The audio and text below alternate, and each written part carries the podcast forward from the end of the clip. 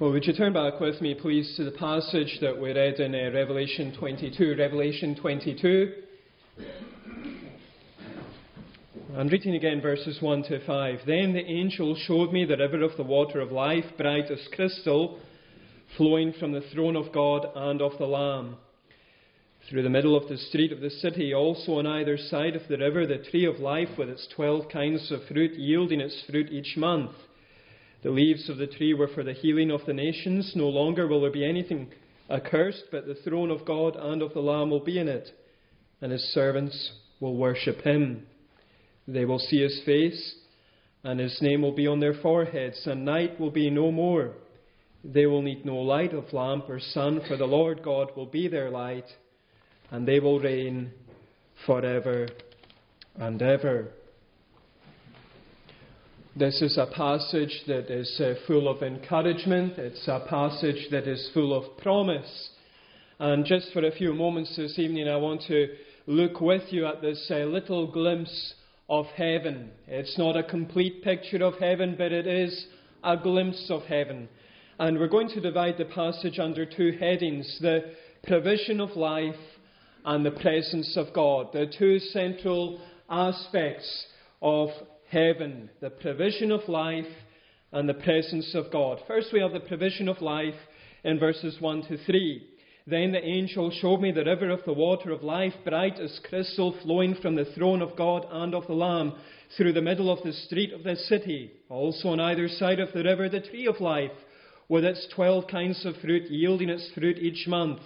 The leaves of the tree were for the healing of the nations. No longer will there be anything accursed. And in these verses, John sees the life that is provided in the new heaven and new earth. John sees the life that is provided in the new heaven and new earth. Let's just consider what's happened to this man, John. He's living in the Roman penal colony of Patmos. It was very much a first century concentration camp.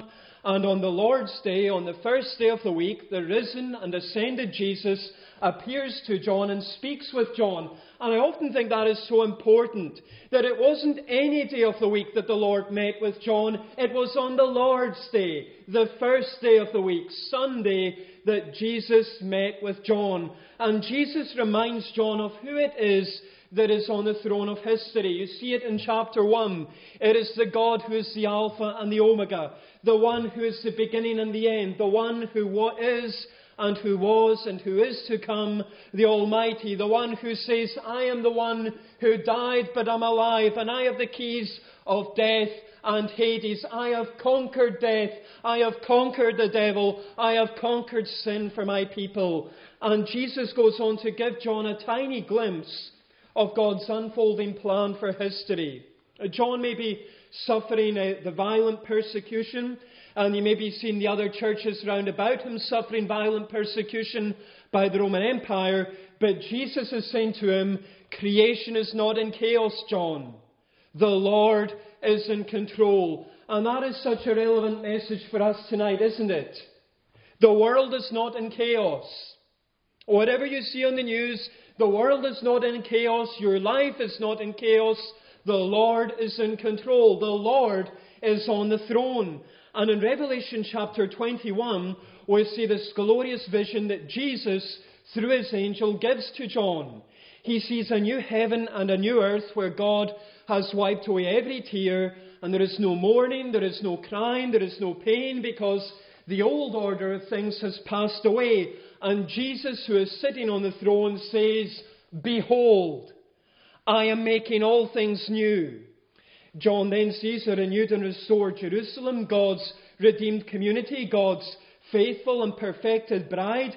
And the chapter closes by saying that this environment is dazzling with the brightness of the glory of God. And nothing unclean, nothing detestable, nothing impure will ever be able to enter or invade or spoil this environment.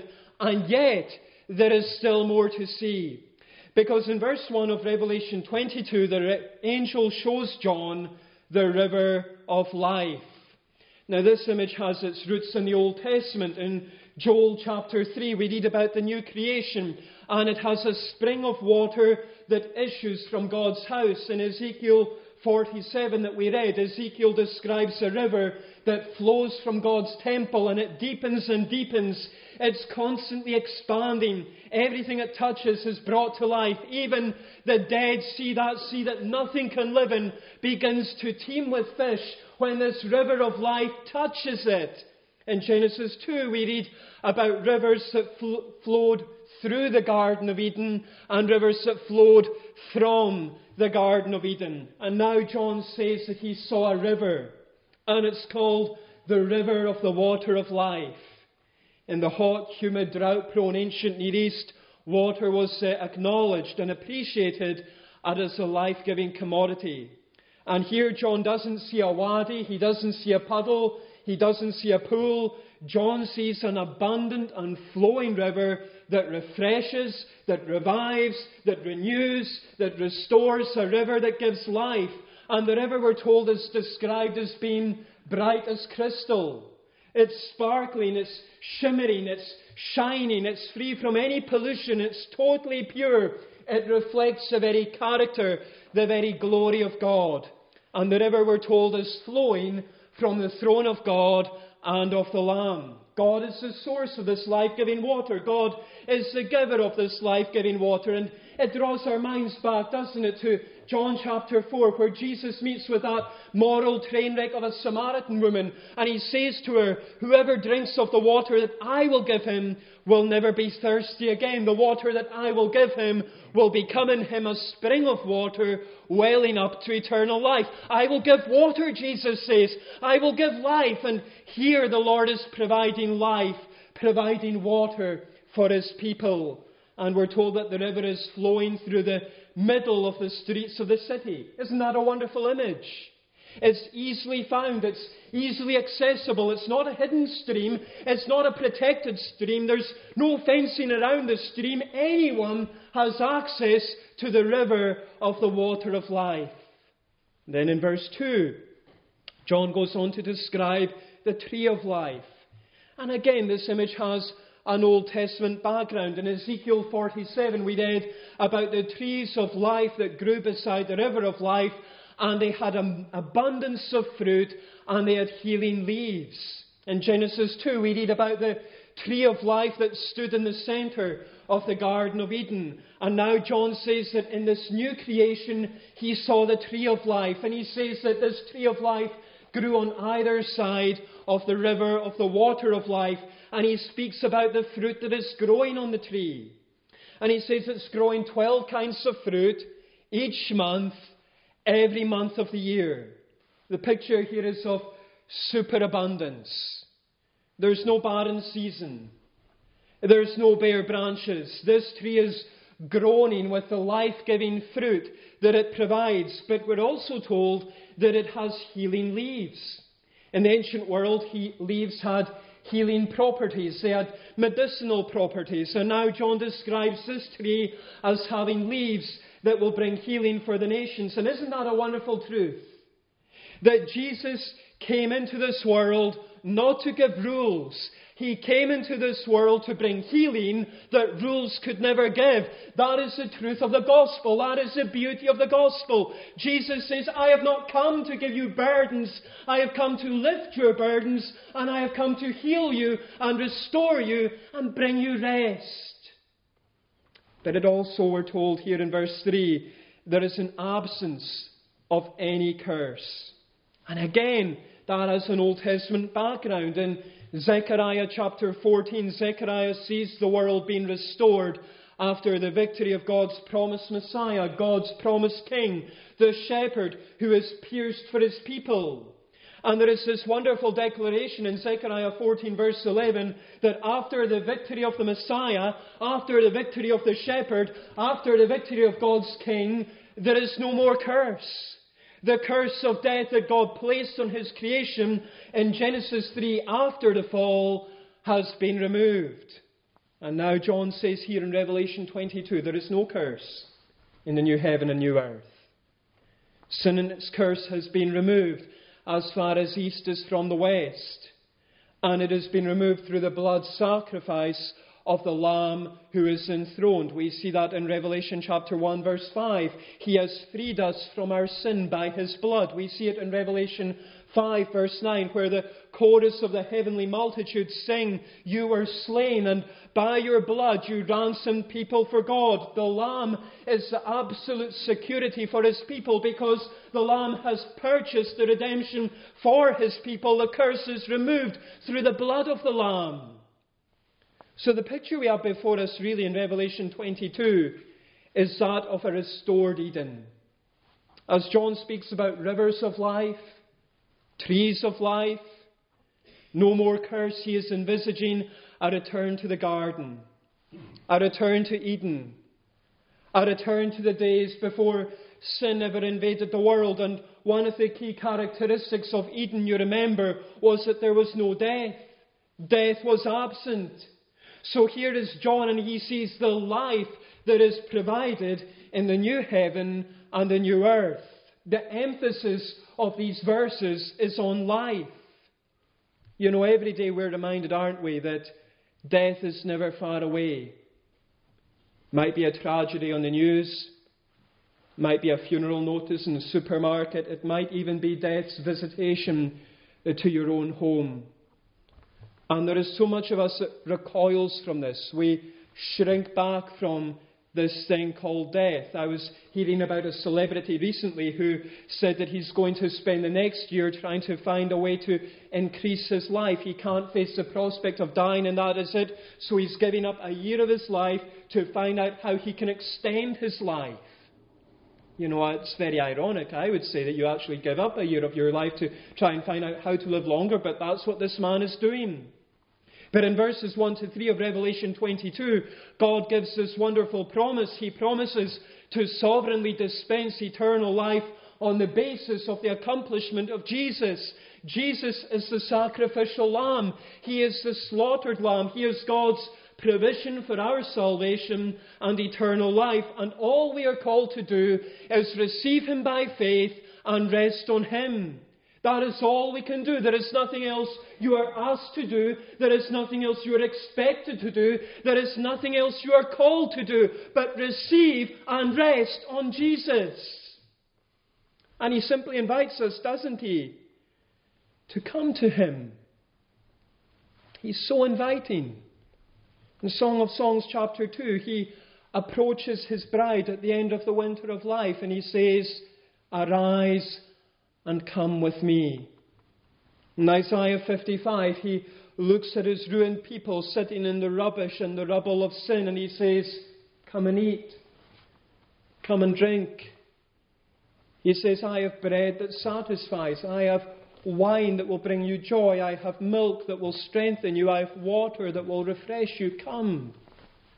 In Matthew 11, he addresses his weary people and he says, Come to me all you who are wearied and heavy laden, and I will give you rest. And then we are given this glorious and emphatic declaration and invitation at the end of Revelation 22, where we read in verse 17, The Spirit and the bride say, Come. And let the one who hears say, Come. And let the one who is thirsty come. Let the one who desires take the water of life without price. Come. Tonight, these verses are calling each and every one of us to trust in Jesus. They are calling on each and every one of us to take Jesus. They are calling on each and every one of us to treasure Jesus. They are calling on each and every one of us to receive Jesus as he is offered to us in the gospel. And in doing so, his glorious and unsurpassing provision of life will be ours. Not because of anything we have done, but merely because we have come to the one who is our only hope, the one who died for our sins, taking the death we should have died, and enduring the curse we should have endured. All we're expected to do in return is come. That's the provision of life. But this brings us second in the passage to the presence of God, verses 3 down to 5. That the throne of God and of the Lamb will be in it, and his servants will worship him. They will see his face, and his name will be on their foreheads, and night will be no more. They will need no light of lamp or sun, for the Lord God will be their light, and they will reign forever and ever. And here John sees the God who is present in the new heaven and new earth. John has given us this wonderful description in verses 1 to 3. He has seen the river of life. He has seen the tree of life. He has seen an absence of any curse. He has seen this great return to Eden. That is the great future hope. That is my hope. That is your hope. If you are a Christian tonight, the return to Eden. But as it was at the wedding at Cana in John chapter 2, the best is kept until last. In verse 3, John says, We will serve God. We are told that the throne of God and of the Lamb is at the very centre. This is what dominates this new environment of life, the throne of God. And God's people will worship Him. We're told they will serve Him. You know, sometimes we can wonder, can't we, what will life in heaven be like? What will life in the new creation be like? And some people think that it will involve sitting in the clouds, plucking on harps other people might think of it as one long communion season, or one long church service, or one long Keswick convention. Others see it as one long eternal holiday where they'll play golf to perfection, they'll eat as much as they want, and they'll put on no weight. I had a friend in the Thurso congregation, and uh, she absolutely hated thinking of concepts such as eating and working in the new creation. She said, That's far too earthy, Hugh. We'll do something far more spiritual than eating and working in the new creation. But Revelation tells us we will not be idle. We will not be passive. We will not be lounging around. We will not be simply indulging our pleasures in this new creation. Verse 3 tells us that God's people will worship Him. The word is actually better translated, serve Him. It is a profoundly important word. Everything that God's people do in this new environment will be a priestly expression of worship. That's how it was for Adam and Eve in the Garden of Eden. They were to, you remember, work the garden and keep the garden. It was a priestly activity. It was an expression of worship. And that is how it will be for us. We will plant and we will build and we will discover and we will eat and we will drink and all of it will be an expression of worship. All of it will be an expression of service to God. It will be very much like this life, but glorified. The glory and the praise in this new environment will all go back to God because we will know that all of these blessings come from the nail pierced hands of the Son of God. Every overflowing cup of blessing that we drink from in this new environment, we know will come from the hand of the Good Shepherd who laid down his life for us. We will engage in activities in this environment, and the whole ethos surrounding this environment will be the confession, confession from Him, through Him, to Him be all the glory now and forever and ever. Doesn't that excite you? That you're not simply going to be sitting back in this new creation, you are going to be serving God in this creation and glorifying Him perfectly in this creation. But John goes further in verses 4 and 5 to say that we will not simply serve God, we will actually see God.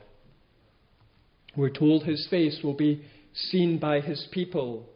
And you know, that was a privilege that was denied even to someone such as Moses. Moses you remember in Exodus, longed to look just on the face of God, and God said, You may only see my back parts because no man may see my face and live. But now John is told that the inhabitants of this new environment will have access to God and intimacy with God, a relationship with God beyond our wildest dreams. The believer will see Jesus in a way that they have never seen him before. They will see him in all of his majesty, all of his splendor, all of his glory, all of his holiness. They will survey the whole panorama of the perfections of Jesus. Even Peter and James and John, who enjoyed such closeness and proximity to Jesus, will find him to be entirely breathtaking and captivating in this new environment. Do you remember how John sees Jesus in Revelation chapter 1? He sees the glorified Jesus and he falls down as though dead. This is the same Jesus who, in his earthly life, John said, Give me the highest place, give me the highest honor in your kingdom. But when he sees Jesus glorified, all he can do is fall down and worship. There's a scene at the close of the Lord of the Rings trilogy where J.R.R. Tolkien writes of the returning King Aragorn, who has just been crowned after his victory over the evil forces of Mordor. And Tolkien gives this lovely description All that beheld him gazed in silence, for it seemed to them that he was revealed to them now for the very first time. Tall he stood above all that were near, ancient of days he seemed, and yet in the flower of manhood. And wisdom sat upon his brow, and strength and healing were in his hands, and a light was about him. Then went up the cry, Behold the King. And that is how it will be when we see the face of Jesus. And we will be able to say without the slightest trace of hesitation or hypocrisy or half heartedness, I have found him in whom my soul delights. He is chief among 10,000, and he is altogether lovely. And you know, I can say those things today. I can preach on those things today, but I can be half hearted as I say them.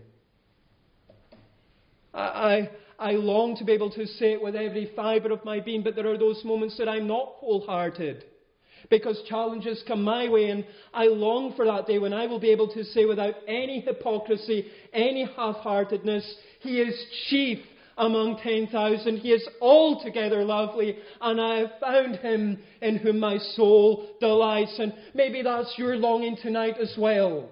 That one day you will see Jesus and praise Him as you really should.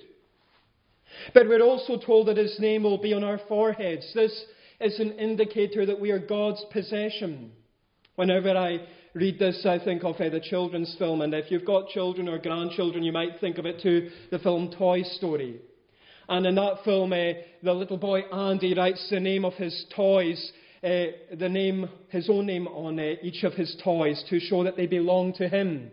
It's a mark of pride, it's a mark of joy for the toys when they look at their feet and know that they belong to Andy.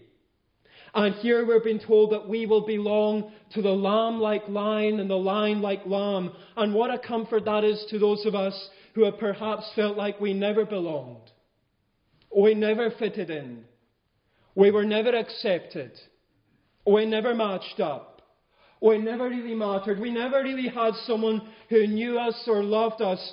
God on that great day will publicly and emphatically show and declare that we are His and we are loved by Him. He will say of us on that day, They are mine and they have captivated my heart. But it's also an indicator, isn't it, that we are God's priests because you remember in the Old Testament, Aaron and his sons wore turbans with holy to the Lord written on them. They had been set apart by God. They had been called to serve God. And now those who are called to serve God and worship God in the renewed Eden have his name placed on their foreheads. But John goes even further and he tells us that the darkness will no longer exist.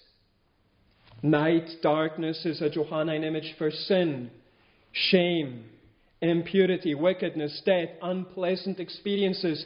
It is an image that conveys negativity. In John chapter 3, we read that men love darkness rather than the light because their deeds were evil. We read in John chapter 13 that Judas went out to betray Jesus, and then we read these very solemn words, and it was night.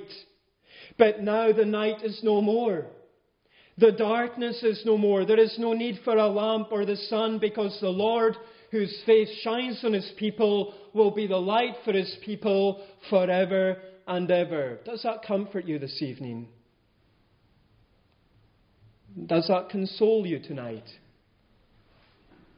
Perhaps much of your earthly pilgrimage has involved or will involve struggling and stumbling through the darkness. You can't live this life without going through painful seasons where it seems like the darkness is the closest and maybe the only friend that you have. And each one of us will one day have to pass through the valley of deepest darkness. We will have to go through the valley of the shadow of death.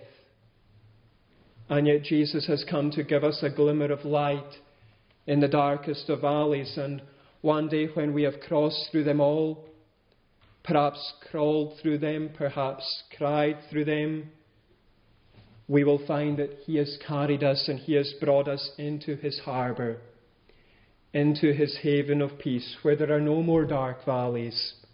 The winter is over. The spring and the singing has come, and we will only know the glorious light that comes from His shining, smiling face. The darkness will not be forever. And finally, John says that God's people will reign with him, sharing in his glory and his splendour and his beauty. I think that's incredible. It would be enough for the Lord to give me a place in his kingdom. It would be enough for the Lord to simply open the entrance for me to come into his kingdom. But he says, You will reign forever and ever with me. So John sees here the God who is present in the new heaven and new earth. Now, many people would like a heaven without God.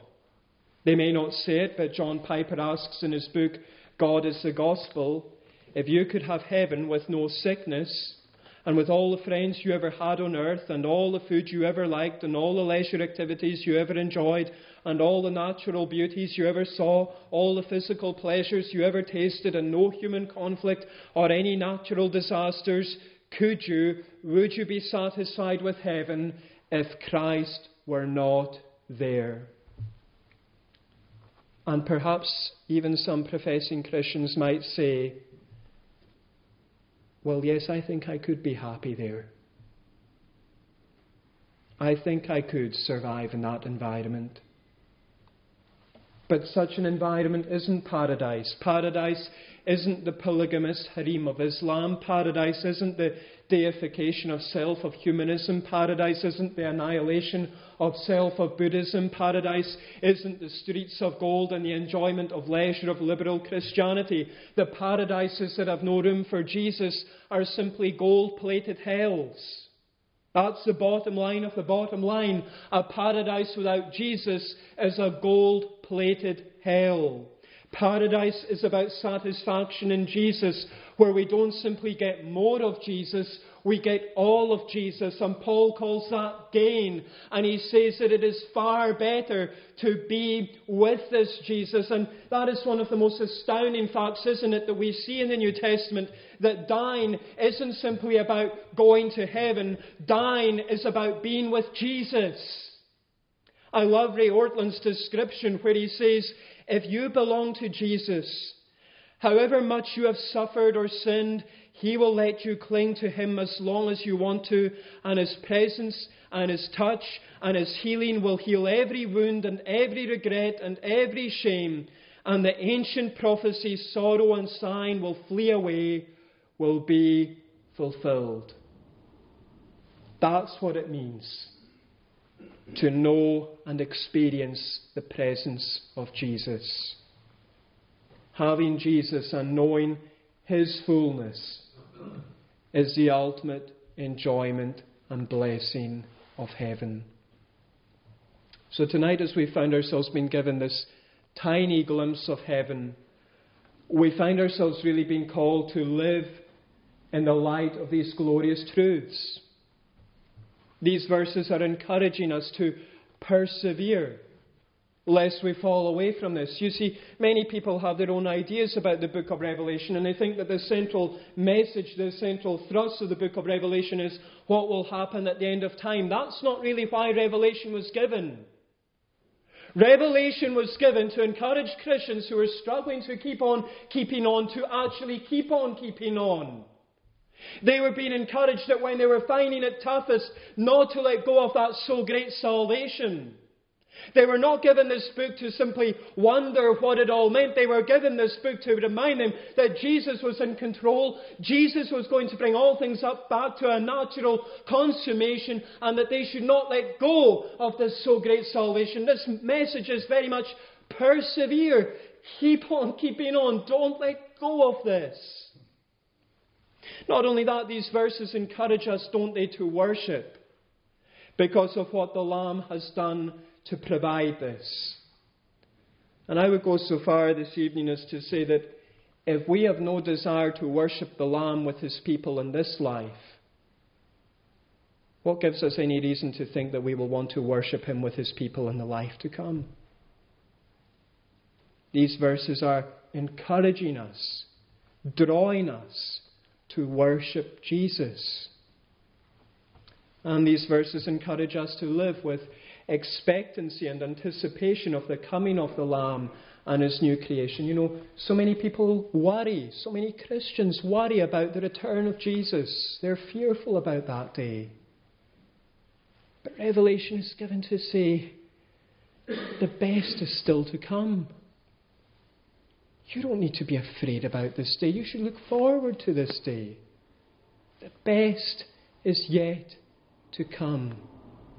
So don't be afraid. May God use these truths to persuade us and encourage us to embrace and love and give our every breath to this God and His Lamb, whose face we will one day see. Let's close our time of worship by singing to God's praise in the words of Psalm 107. Psalm 107 and singing verses 23 down to 30. It's on page 384, the Scottish Psalter version. Who go to sea in ships and in great waters trading be. Within the deep these men God's works and his great wonders see. For he commands and forth in haste the stormy tempest flies, which makes the sea with rolling waves aloft to swell and rise. We'll stand to sing Psalm 107, verses 23 to 30 on page 384 to God's praise. And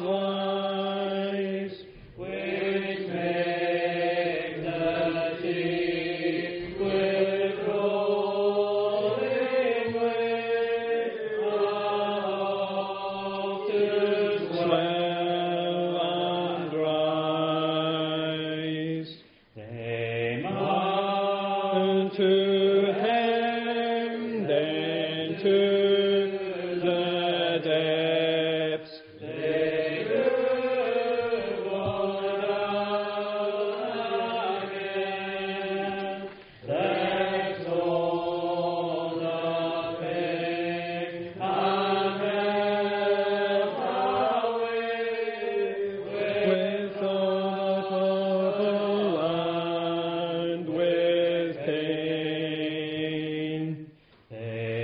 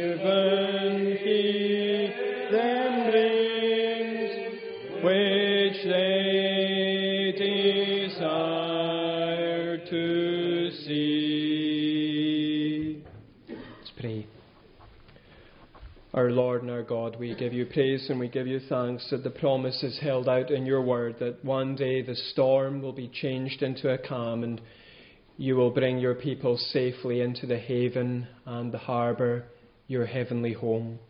And we praise and thank you that that is a promise that we are told we will enjoy rest, we will enjoy gladness, we will enjoy the blessing of life, but we will also enjoy the blessing of your presence. And we ask and pray that the words that we have focused on this evening would encourage us, that they would encourage us to indeed persevere, to keep on keeping on with you, that they would encourage us to worship, that we would want to magnify you because we know what you have promised us and what you have done to secure those promises. And we pray that the words that we have focused would encourage us to remember that the best is still to come, that uh, we have this great future hope, this glorious prospect, and that it's not something to dread or fear when we are the Lord's people. Go with every person gathered here tonight and all those that we know and love. And may we truly know the reality of coming to Jesus in our own experience and finding the life that is found in His name. Forgive us now for all our sin and go with us into the night as we pray in Jesus' name and for His sake. Amen.